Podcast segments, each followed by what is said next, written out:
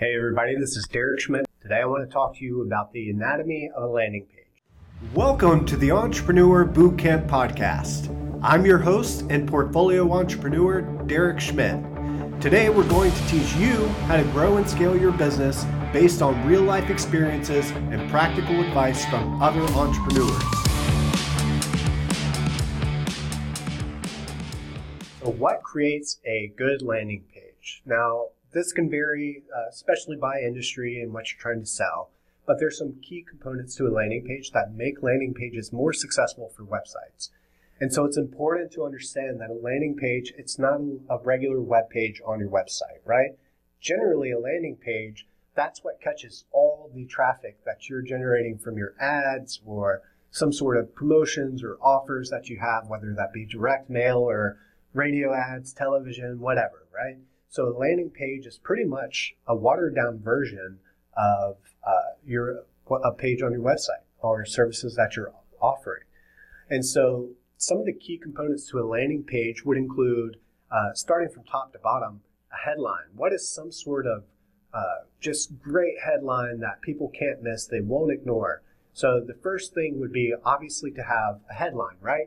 And you want the headline to match whatever the source is that they're coming from. So for example, if you're running ads and you're saying, you know, get twenty percent off of uh, web design services, then when they click on the landing page, that heading should be as close to get twenty percent off web design services as possible, right? This way they know that they're at the right space, there's no confusion there. So you want your heading to match whatever the source is um, that's bringing that traffic to your landing page. Following that, there'd be some sort of subheading, right? This is a great place to include what kind of benefit will they receive? What kind of value will they get out of this? So if it's the twenty percent off web design service, maybe you're highlighting in the subheading, um, you know, it's twenty percent off for web design services, but you're getting this at X, Y, or Z, right? So whatever the case is, you want the subheading to kind of validate the heading that you've got in place there. Following that, you've got a call to action, right? This is ultimately what goal you want the user to take on your landing page. So maybe this is some sort of newsletter sign up. Maybe it's a buy now button. Maybe it's a contact us, a very short contact form. Uh, whatever the case is, call to action generally follows. So it goes heading, subheading, and then call to action.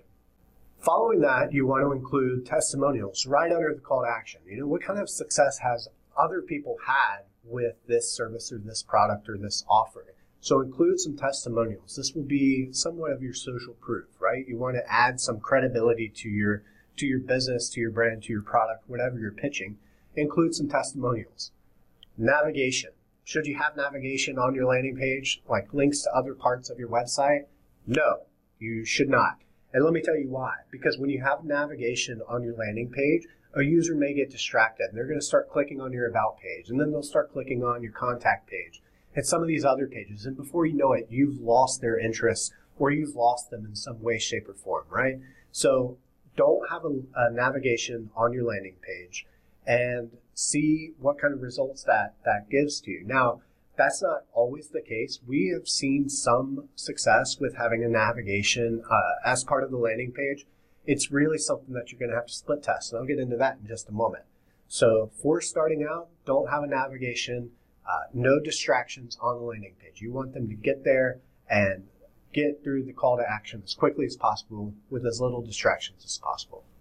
Images. Use some good images. Don't just rely on stock photography. If you've got a camera or a mobile phone, take some images of your business or your people working or you working, whatever. Just people have started to tune out to stock photography now, and I think it really sets a business apart when they actually have photography that has them in it or their brand or their company. You know, colors also play an important role in a landing page. You want to think about colors that uh, invite a user to take action, right? So call to action colors, they're generally things like orange or red or whatever, right? It draws your eye to that color. Now, obviously, you want these landing pages in the color palette to fit with your brand. So think about what kind of colors you can implement into your landing page that obviously say this is part of the same brand, this is part of the same company, but also invite a user to take action. And think about it in a way where not everything on that landing page, for example, is red. You really want the buttons or the call to actions, in my example, to be red, right? Everything else may be black, but the red just kind of stands out. It invites the user and kind of guides them on where we want them to go to take that action. Using social icons. Now, do you use just social icons like links to your social media profiles, or do you use some sort of social sharing icons? I personally prefer to use social sharing icons because that encourages the user to share this landing page with their following, with their social network. I generally don't advise adding social icons that link to your social media profile. Again, just because, just like the navigation, we don't want to lead the user away from this landing page, especially not without them taking action. Now, you can have social media icons on the thank you page that they get to once they fill out the form, but ultimately, we want to try to keep them on the landing page, right? We don't want to give them any reason to leave uh, or any reason to be distracted. So add social sharing icons to your landing page. So that will encourage uh, them to share it with their following, and it gets you some free promotion, free advertisement. So we've already talked a little bit about matching the headline to whatever the channel uh, that's bringing that traffic. So if I'm running an ad, and again, it's twenty percent off web design services, then the heading at the very top of this landing page should definitely match that, twenty percent off web design services. But what about the other content on the page? Now, assuming you've got uh, other content on the page, you definitely want that to also match whatever that source is that's bringing you that traffic.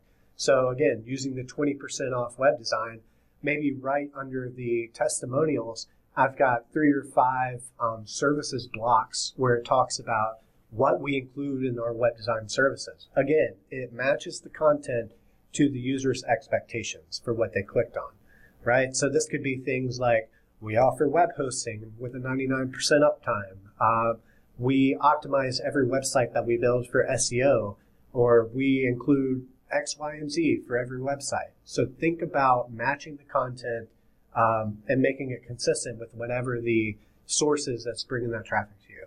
And then finally, I'd like you to try to split test. You should never just be running one version of your landing page. Always split test. Google Optimize is a free tool that is excellent for this. Once you set up Google Optimize, you can essentially point and click on any element on your landing page and split test. So for example, maybe we find that um, the heading that says twenty percent off uh, website design doesn't convert as well as saying receive uh, a new website for twenty percent off the competitors, right? Maybe that performs a little bit better. But the important thing is, is that I'm always running two versions of this. So fifty percent of the traffic that hits that landing page is going to see version one.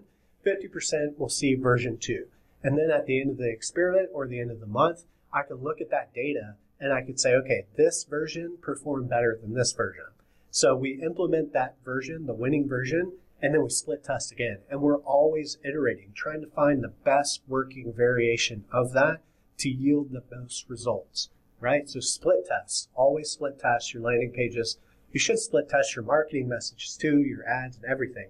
Um, but certainly split test your landing pages and then let the data t- tell the story for you.